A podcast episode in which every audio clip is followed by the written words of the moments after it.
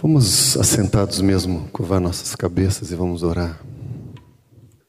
Ó Pai, que privilégio é nessa manhã estarmos juntos, Senhor, diante da Tua presença, Senhor. E nós só temos um desejo que é exaltar o Teu nome e engrandecer aquele que era, que é e que há de ser para sempre. Só tu és, Senhor.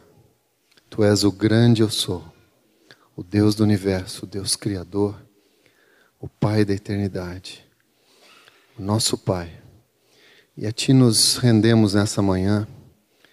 Queremos que Tu estabeleças, Senhor, um trono de adoração e de exaltação a Ti mesmo, Senhor, no meio de nós, para que a Tua palavra desça sobre nós, Senhor, como uma chuva mansa, Senhor, que vem regar o nosso coração.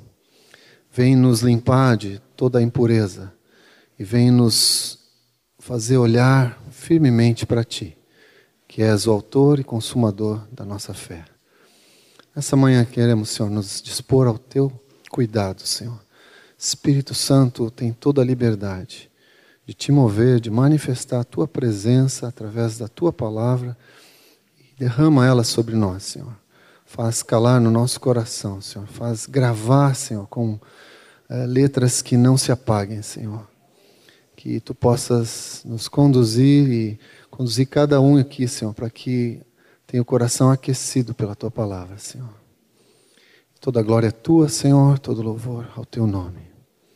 Amém, Jesus. Eu estava falando logo que eu cheguei com o Jairo. E quem estava domingo passado aqui, levante a mão. Não são todos, é, mas vocês perderam, quem não veio. Né, Jairo? Ouvir o Jairo é uma, um privilégio, eu digo para ele sempre, porque quem recebe um treinamento para ser mestre né, acaba tendo uma facilidade de comunicar. Já eu não é a minha profissão ser professor, mas a gente se dispõe no Senhor e, e o Senhor, mesmo dos, das nossas dificuldades, tira um bom proveito. Mas eu estava comentando com ele que o Jairo encerrou a ministração dele do domingo passado, lendo um texto de Daniel 1,8. O Jairo falou sobre decisão domingo passado sobre a, a narrativa daquele paralítico que estava à beira do poço muitos anos e Jesus chega àquele lugar e tem muitas pessoas doentes ali, mas Jesus vai direto nele. E Jesus pergunta para ele: "Que queres que eu te faça?" Ah, que me bote na água lá, né? Eu preciso ser curado, né? Mas Jesus pergunta: "O que que tu queres?" Eu quero ser curado. Jesus não precisou levar ele para a água. Liberou uma palavra, né? Levanta-te. Mas ele precisava decidir. Né? E aí, no final da palavra, o Jairo leu, e nós vamos abrir novamente esse texto de Daniel. O Senhor tinha colocado no meu coração, já algum tempo atrás, eu tinha compartilhado com Erasmo, de falar sobre a dieta de Daniel. Então, Daniel 1,8 fala assim: resolveu Daniel firmemente não contaminar-se com as finas iguarias do rei, nem com o vinho que ele bebia. Então pediu ao chefe dos eunucos que lhe permitisse não contaminar-se. Eu confesso que eu fui para essa palavra e tinha várias assim, anotações já sobre o assunto Inclusive, os jovens que participaram desse experimento de Daniel, dessa decisão de não entrar na culinária do rei. Separar, pedir ao, ao copeiro lá que fizesse uma dieta especial separada para ele, sem aquelas coisas que poderiam contaminá-lo. Mas, quando eu entrei na palavra contaminar, eu gosto muito de quando estudar isso. Esse é um incentivo. No, eu estou aprendendo a estudar a palavra, né?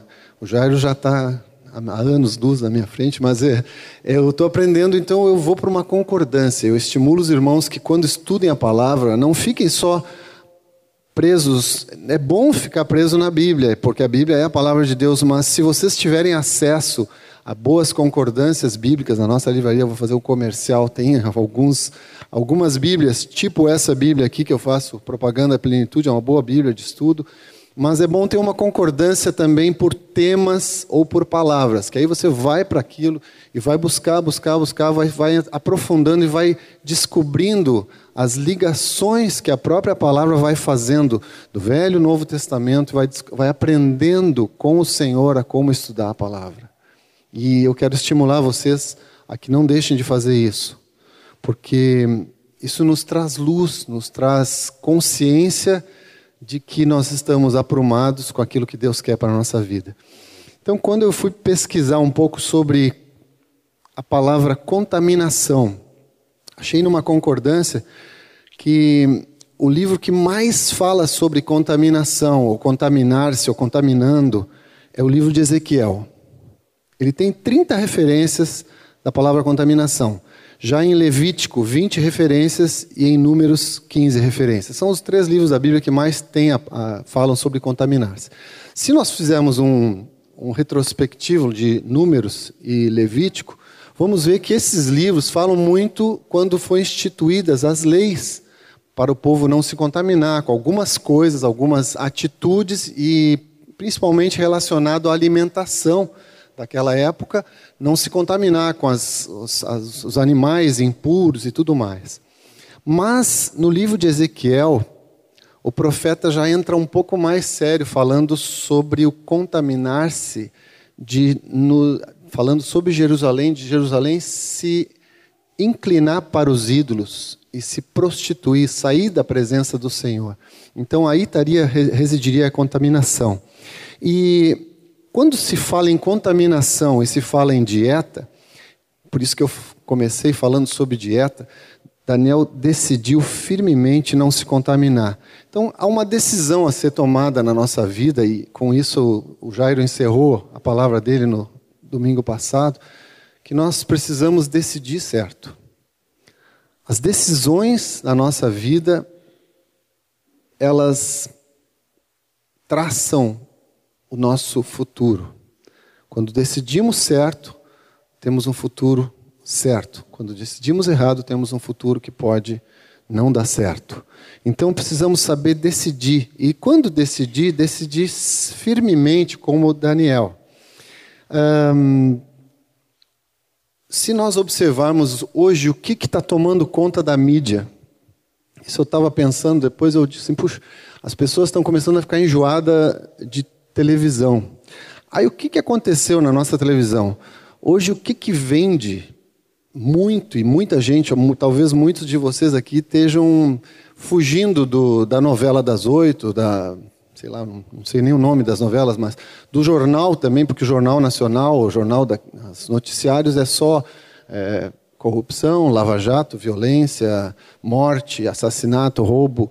Então a gente vai ficando contaminado com esse tipo de informação. E aí, o que, que a televisão está botando no ar? Masterchef. Culinária. Para as senhoras é um, bom prato para os homens. Eu, eu gosto de assistir o programa, porque a gente vê curiosidades muito boas ali. Né? E começa a ficar com ideias até de, pô, quem sabe um dia eu me aventuro na cozinha e começo a fazer uma comidinha para experimentar alguma coisa diferente. Mas hoje se fala muito em culinária. E muitas pessoas estão preocupadas. Por quê? Porque nós tem um ditado que diz assim: nós somos aquilo que nós comemos. Né? Nós somos o fruto do que nós comemos. Se Daniel já estava preocupado com não se contaminar, naquele tempo nós hoje não temos que ter uma preocupação muito diferente. Então, quando a gente pensa em culinária, pensamos, bom, vou comer uma comida saudável, que me traga saúde. E por isso está tão divulgado essa coisa de culinária e tal, porque as pessoas querem não só novidades, mas querem ter saúde, querem viver com qualidade de vida. E se nós nos dedicarmos a uma boa culinária, com certeza a nossa saúde melhora. Mas havia uma preocupação no coração de Daniel. E há uma preocupação no nosso coração. Então nós vamos para a palavra para ver o que, que Jesus fala sobre contaminação. E isso que me fez mudar o meu rumo da dieta de Daniel para a dieta de Jesus. Nós vamos mergulhar um pouquinho nisso porque é importante, irmãos. Mateus, capítulo 15, um texto um pouquinho grande, mas dá para ler rapidamente. De 10 em diante, de 10 até o 20. Diz assim: Tendo convocado a multidão, lhes disse: Ouvi e entendei. Não é o que entra pela boca o que contamina o homem, mas o que sai da boca, isso sim contamina o homem. Então, aproximando-se dele, os discípulos disseram: Sabes que os fariseus, ouvindo a tua palavra, se escandalizaram? Ele, porém, respondeu: Toda planta que meu pai celestial não plantou será arrancada. Deixai-os, são cegos, guias de cegos. Ora, se um cego guiar outro cego, cairão ambos no barranco. Então lhes disse Pedro: Explica-nos a parábola. Jesus, porém, disse: Também vós não entendeis ainda? Não compreendeis que tudo que entra pela boca desce para o ventre e depois é lançado em lugar escuso? Mas o que sai da boca vem do coração. E é isso que contamina o homem. Porque do coração procedem maus desígnios, homicídios, adultérios, prostituição, furtos, falsos testemunhos, blasfêmias. São estas as coisas que contaminam o homem. Mas o comer sem lavar as mãos não o contamina. Essa palavra para nós pode parecer assim uma palavra que fosse só para aquele momento lá que Jesus estava é, trazendo um ensino e os fariseus escandalizados com os discípulos que não lavavam as mãos e podiam estar comendo coisa suja. Só que Jesus disse: "Espera aí, tem alguma coisa errada aí. A comida que vocês comem, ela entra no corpo e vai embora. Agora, aquilo que vem do coração que são. Versículo 19 ali, Adriana. Maus desígnios, homicídios, adultérios, prostituição, furtos, falsos testemunhos e blasfêmias. Isso pode nos contaminar.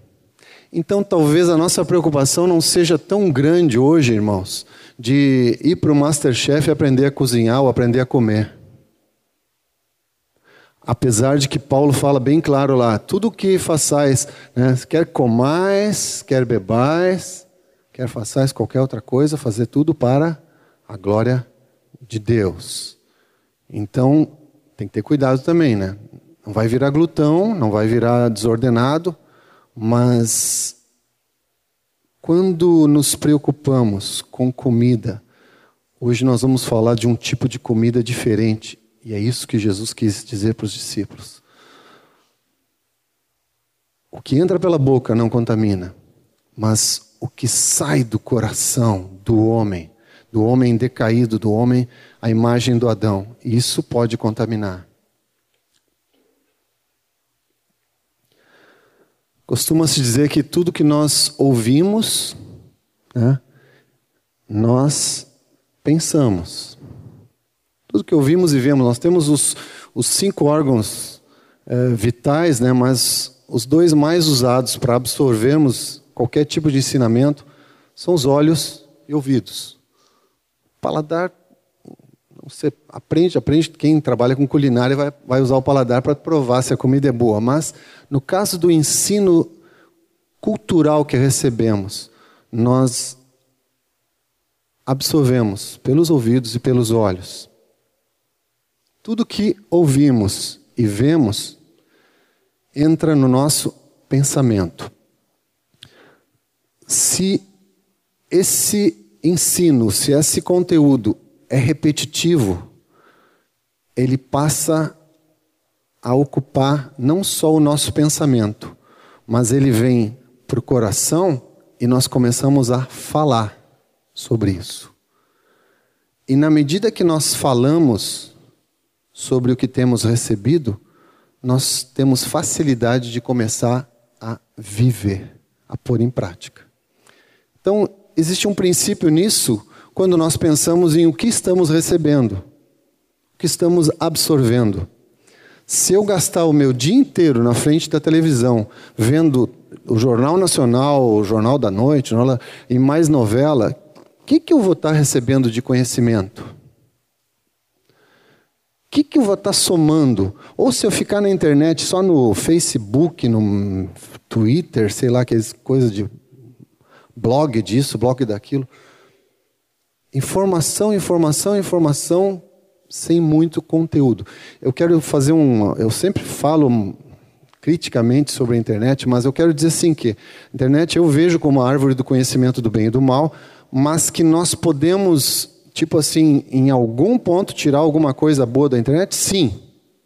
Se você for para bons boas orientações, pegar palavra, tem muita palavra rica de irmãos nossas mesmo aqui no site da igreja, tem vídeos e palestras e áudio que nós podemos usar a internet e ser edificados. Mas se eu gastar o meu tempo todo recebendo só besteira, eu vou encher a minha cabeça desse tipo de coisa que nós estamos vendo aqui, que vem do coração do homem, mentiras e acusações e roubos e furtos.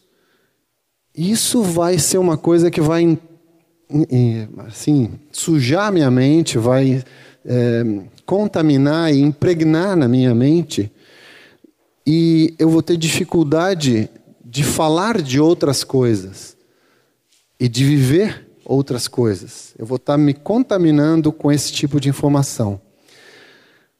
Por isso a pergunta é: o que, que nós temos ouvido? Do que, que nós estamos nos alimentando? O que, que os nossos olhos veem? É, quero fazer um, uma honra ao nosso amado Erasmo aqui. Quando estávamos no grupo, acho que uns 20 anos atrás, né, Erasmo? Erasmo lançou um desafio para o grupo, todo o grupo da casa dele. Vamos decorar o Sermão do Monte. Mateus 5, 6 e 7. Quem sabe faz o desafio para a igreja aqui em Erasmo de novo. Aleluia. Que privilégio, queridos, quando você senta na palavra e lê, e lê de novo, e lê de novo. E eu e minha esposa, nós deitávamos à noite e até dormir nós ficávamos tentando recitar Mateus 5, 6 e 7, né? Todo, versículo por versículo. E quando um não lembrava, o outro lembrava, e a gente ia até que nós conseguimos decorar os três capítulos. Palavra grava no nosso coração. São os olhos a lâmpada do corpo. Se os teus olhos forem bons, todo o teu corpo será luminoso. Mas, contudo, se os teus olhos são maus, todo o teu corpo vai andar em trevas. Queridos, nós precisamos vigiar os nossos olhos. Tem uma música que as crianças aprendem, não sei sei se ainda cantam hoje, Oséias ajudou crianças aí, mas cuidado o olhinho no que vê. O Salvador do céu está olhando para você. Eu só aprendi quando eu tinha quatro anos de idade.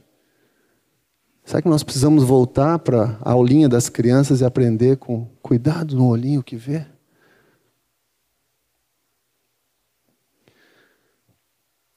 O que temos permitido que ocupe a nossa mente na maior parte do tempo? Vamos para a palavra. Jesus nos ensina alguma coisa sobre isso. João 4, 32. 32 a 34. Mas ele lhes disse: Uma comida tenho para comer que vós não conheceis. Ué, diziam então os discípulos uns aos outros: Teria porventura alguém trazido o que comer? Disse-lhes Jesus: A minha comida consiste em fazer a vontade daquele que me enviou e realizar a sua obra. O primeiro perfil de comida que nós aprendemos com Cristo é o perfil da obediência. A minha comida consiste em fazer a vontade. Eu decido fazer a vontade daquele que me enviou. Esse deve ser o nosso perfil de alimentação. Eu não estou falando de feijão e arroz, eu estou falando de viver a vida do reino. Como eu posso me alimentar do reino de Deus? Eu tenho que aprender que obedecer é o ABC de Deus. O ABC não é ABCD, é obedecer. O ABC de Deus é obedecer. Então, primeira qualidade de comida que Deus pede é um perfil que Jesus mesmo diz: a minha comida não consiste em comer que nem vocês, é, é fazer a vontade daquele que me enviou e completar a sua obra. É um tipo, modelo para nós. Depois em João 6, um pouquinho adiante, João 6, 27, ele estabelece outro tipo de comida. Trabalhai não pela comida que perece, mas pela que subsiste pela vida eterna, a qual o Filho do Homem vos dará, porque o Pai o confirmou com o seu selo. Que tipo de comida é essa? Uma comida eterna. Não estraga. Pode tirar da geladeira? Pode. Não é, não é na geladeira que ela conserva. Porque a comida que vamos receber o filho do homem vos dará, pois o Pai, Deus o Pai o confirmou com seu selo. Pelo que, que nós temos que trabalhar? Pela comida eterna, pelo alimento eterno. Que alimento é esse? Vamos um pouquinho adiante no versículo 48, desse mesmo capítulo. Jesus, com muita autoridade, diz: Eu sou o pão da vida. Vossos pais comeram o maná no deserto e morreram. Este é o pão que desce do céu, para que todo o que dele comer não pereça. Eu sou o pão vivo que desceu do céu. Se alguém dele comer, viverá eternamente. E o pão que eu darei pela vida do mundo é a minha carne. Diferente, né, irmãos? Vamos adiante. Disputavam, pois, os judeus entre si, dizendo: Como pode esse dar-nos a comer da sua própria carne? Respondeu-lhes Jesus: Em verdade, em verdade vos digo: se não comerdes a carne do filho do homem e não beberdes o seu sangue, não tendes vida em vós mesmos. Quem comer a minha carne e beber o meu sangue tem a vida eterna, e eu o ressuscitarei no último dia. Pois a minha carne é verdadeira comida, e o meu sangue é verdadeira bebida. Quem comer a minha carne e beber o meu sangue permanece em mim, e eu nele. Assim como o Pai que vive me enviou, e igualmente eu vivo pelo Pai, também quem de mim se alimenta, por mim viverá. Este é o pão que desceu do céu, e nada semelhante àquele que vossos pais comeram e contudo morreram. Quem comer este pão viverá eternamente. O tipo de comida que Jesus está falando aqui é uma comida que tem um efeito e uma consequência direta sobre a nossa vida.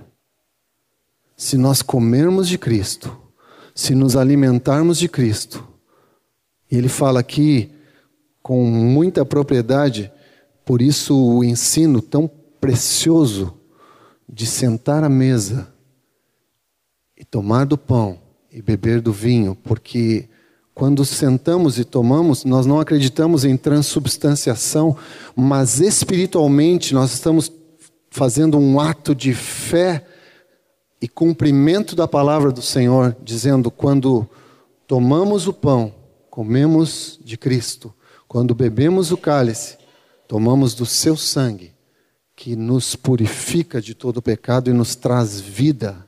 Por isso a importância tão grande de nós celebrarmos a ceia do Senhor. De que, que nós temos nos alimentado? Quanto tempo você não toma ceia? Aleluia, Jesus. Mateus 6, lá no Sermão do Monte. Jesus dá um alento para seus discípulos. Talvez, acho que, esse, não sei, Jairo, tu me confirma, esse foi o primeiro sermão de Jesus, o Sermão do Monte? Não sabes exatamente, acho que não.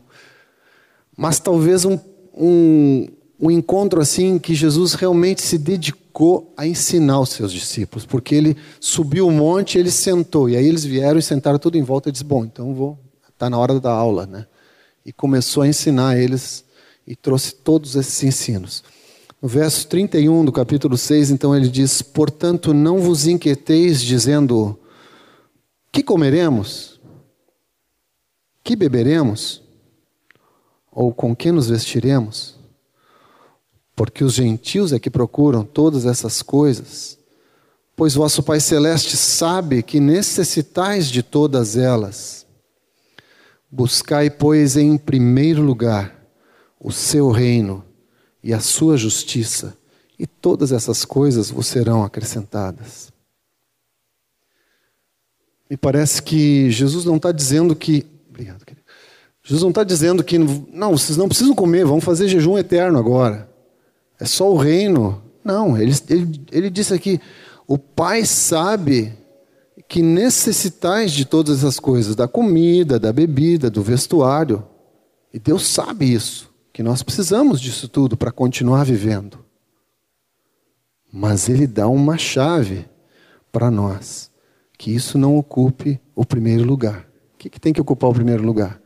O nosso desejo do reino.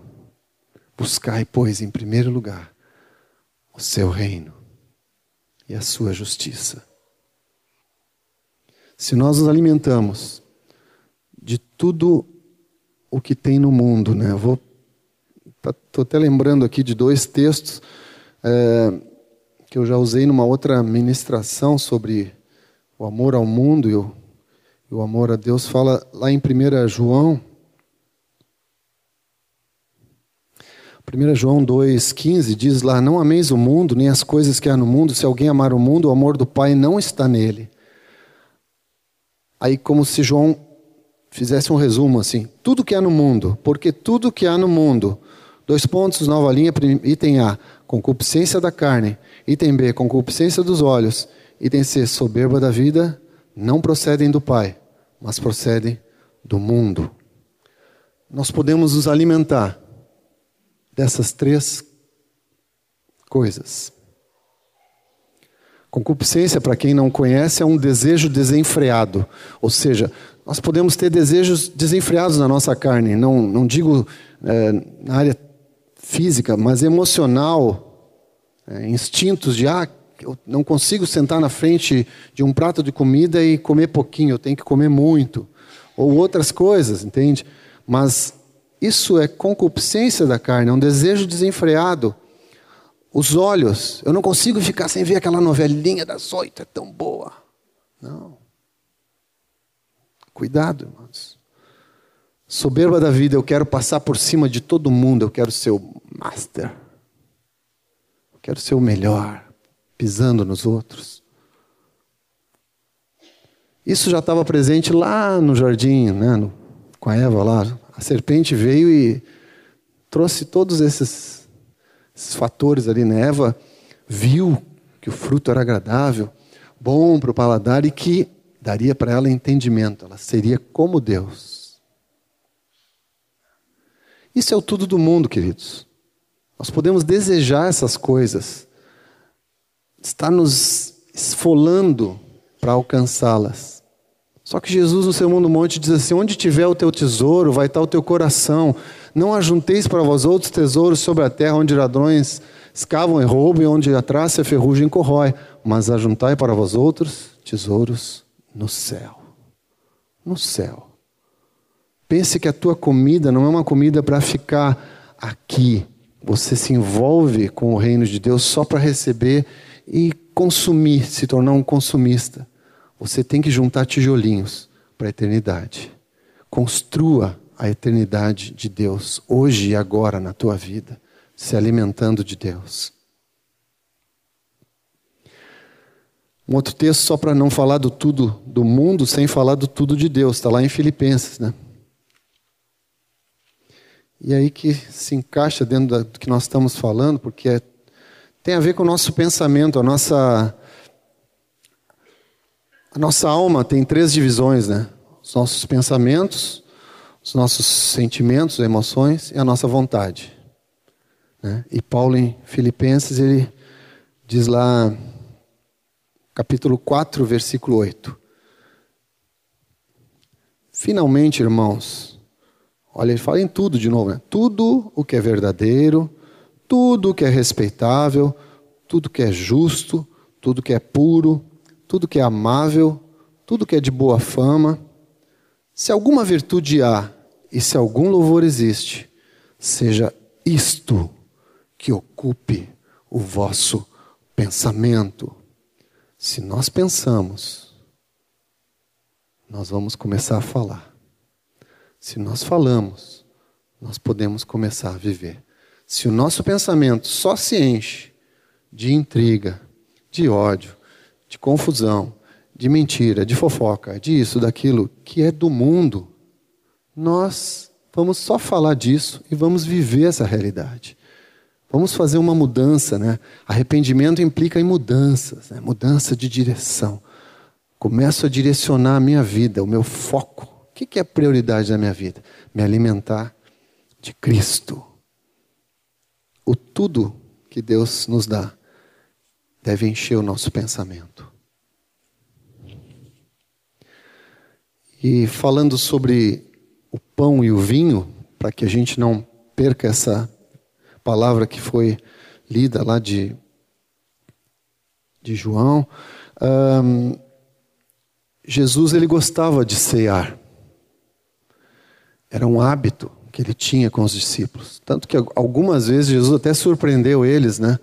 Esperando eles do outro lado da margem do mar lá com o peixinho cozido, aquela jantinha boa para eles. Né? Mas ele gostava de dizer assim: não, agora nós temos que preparar a ceia. É Páscoa.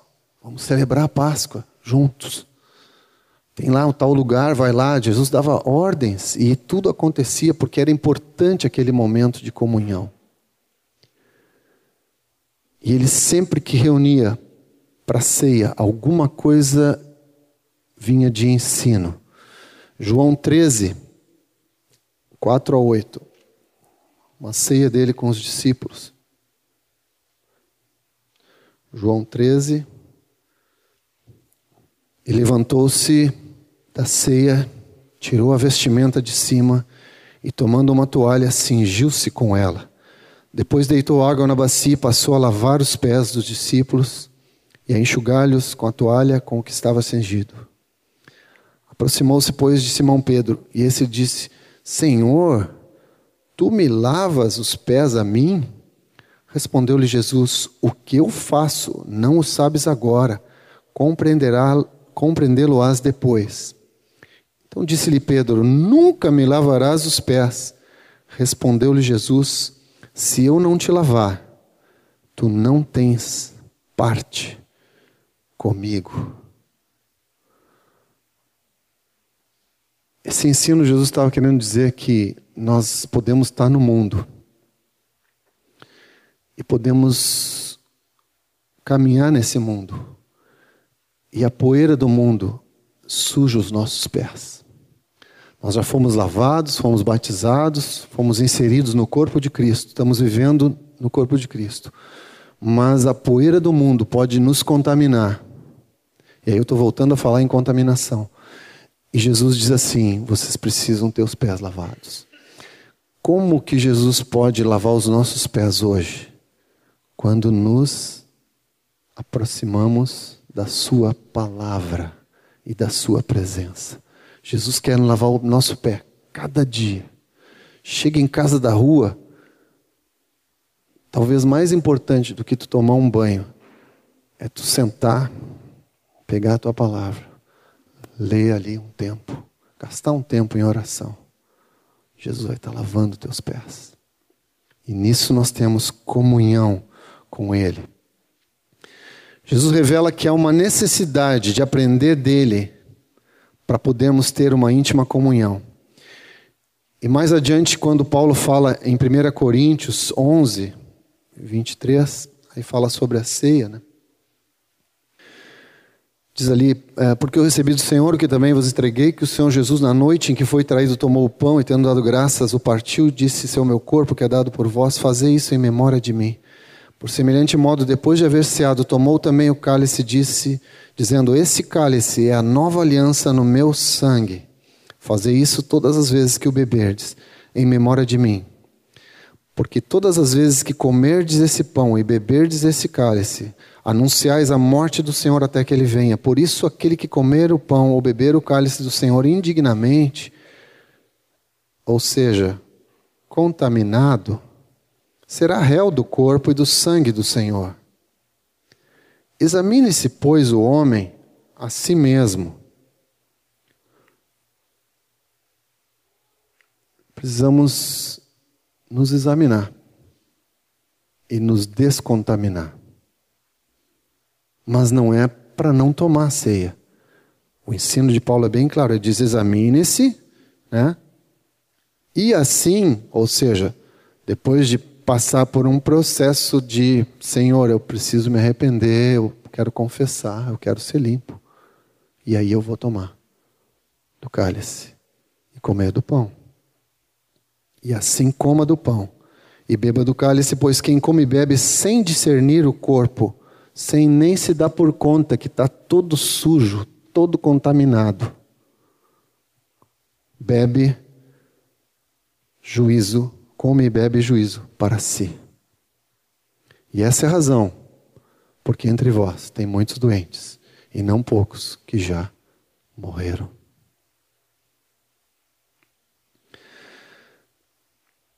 Porque se nós nos julgássemos a nós mesmos, não seríamos julgados, mas quando julgados, somos disciplinados pelo Senhor para não sermos condenados com o mundo. Queridos, precisamos nos revestir de Cristo. Tomar ceia não é uma brincadeira, para mim sempre foi um memorial. Eu, eu fico numa expectativa tão grande é, da riqueza que é o tomar ceia. Só que eu quero dizer para vocês que a minha experiência hoje, na minha vida, isso não é de muito tempo, de pouco tempo para cá, é tomar ceia todos os dias na minha casa. Não só aqui na igreja, mas eu reúno a família. Quem está em casa se reúne comigo.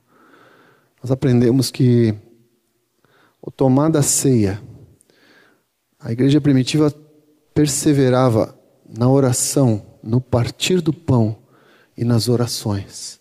E a consequência disso, em cada alma havia temor. Quando nos apropriamos da ceia, somos esquadrinhados pelo Espírito Santo, somos tratados, somos lavados, pés lavados, somos purificados. E isso nos faz nos apresentar diante dele em santidade e temor.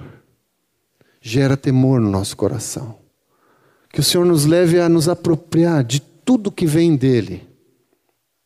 Precisamos desenvolver. Eu não estou querendo dar uma receita aqui para vocês que tenham também. Se você sentir no coração, faça isso. Se você sentir no coração de continuar tomando só a ceia aqui no domingo, amém também. Mas não deixe de tomar a ceia. Ceia é importante.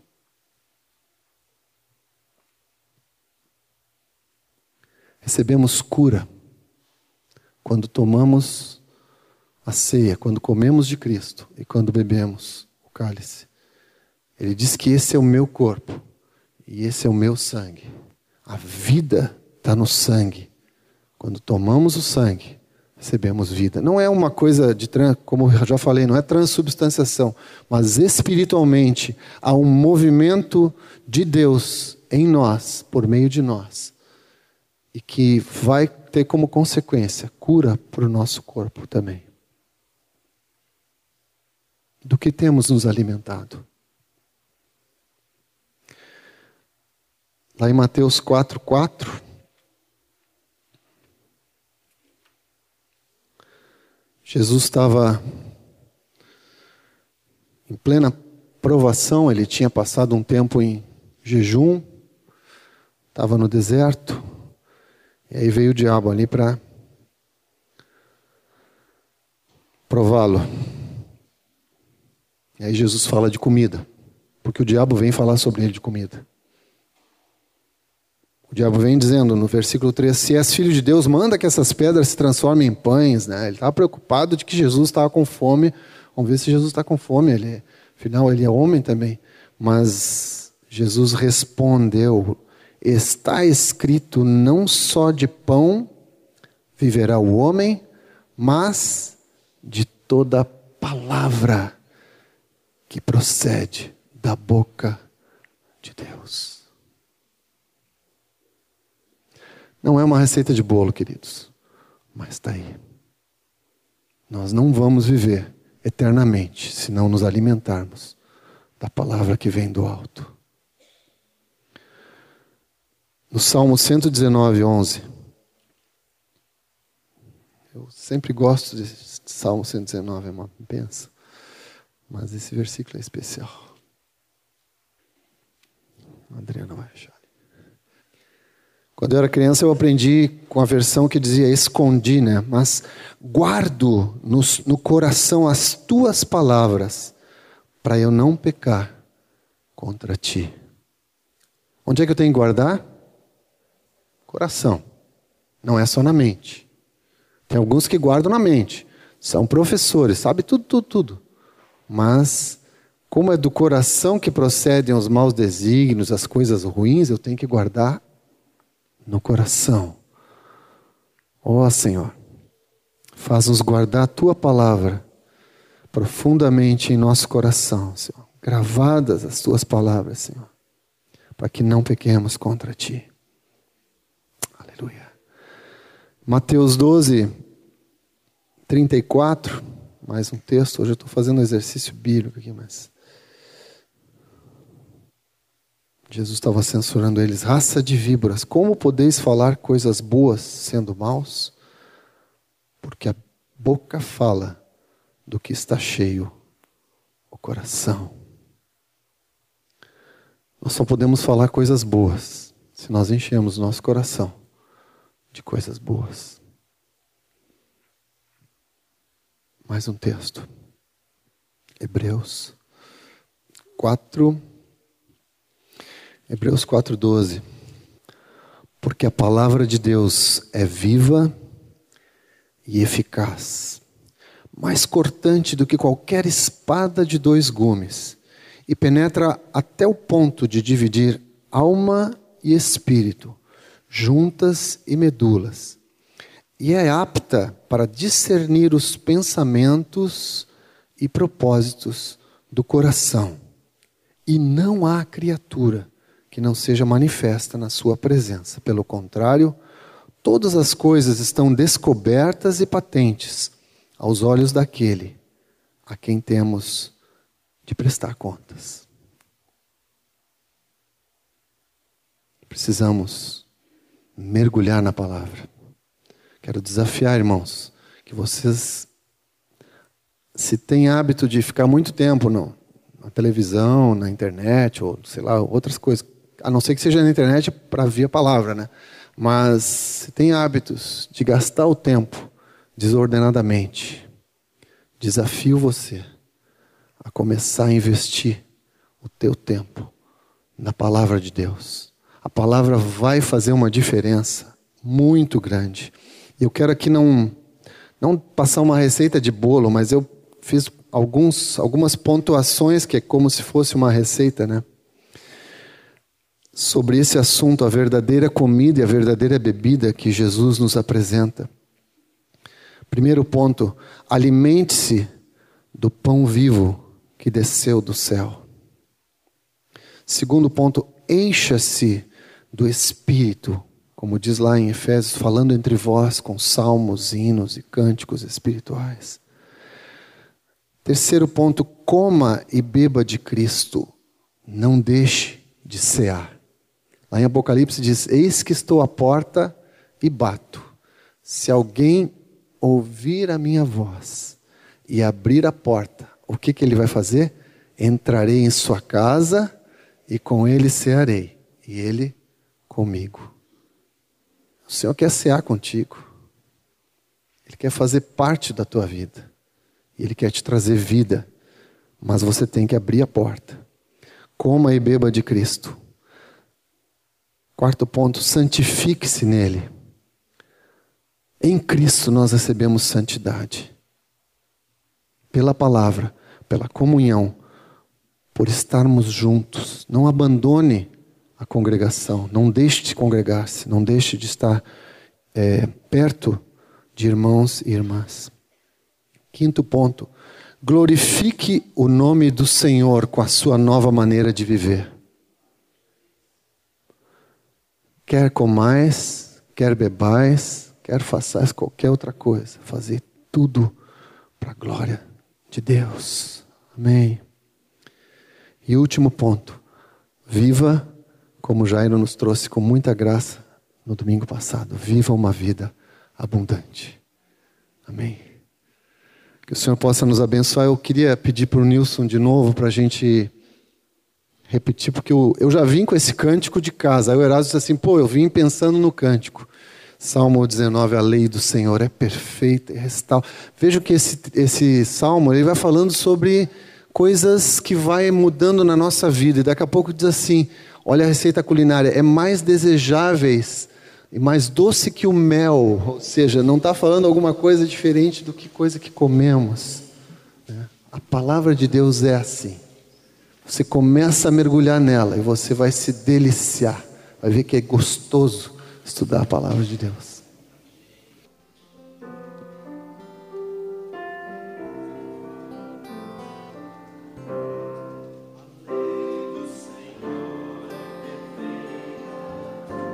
Me restaura a alma, testemunho do Senhor é fiel, sabedoria aos simples são mais desejáveis do que o ouro depurado,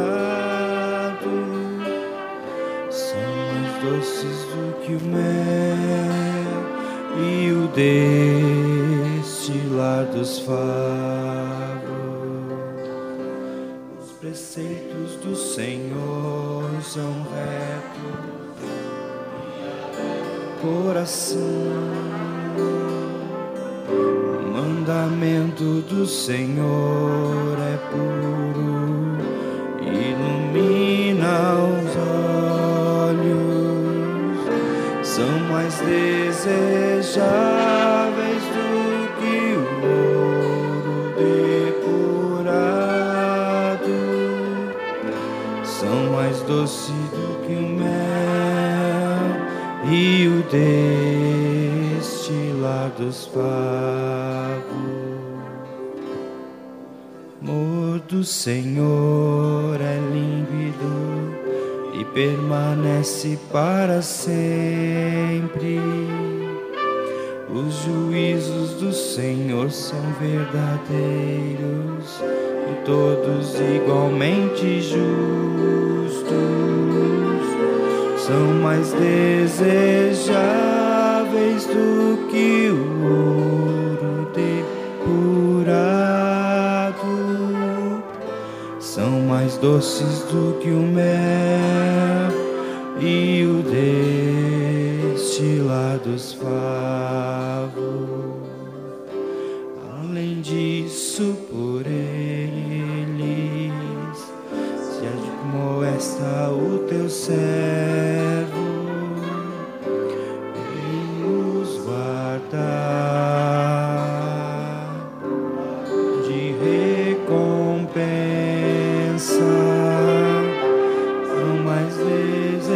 invejáveis do que o ouro depurado. São mais doces do que o mel e o destilar dos favos. Que as palavras dos meus lábios e o meditar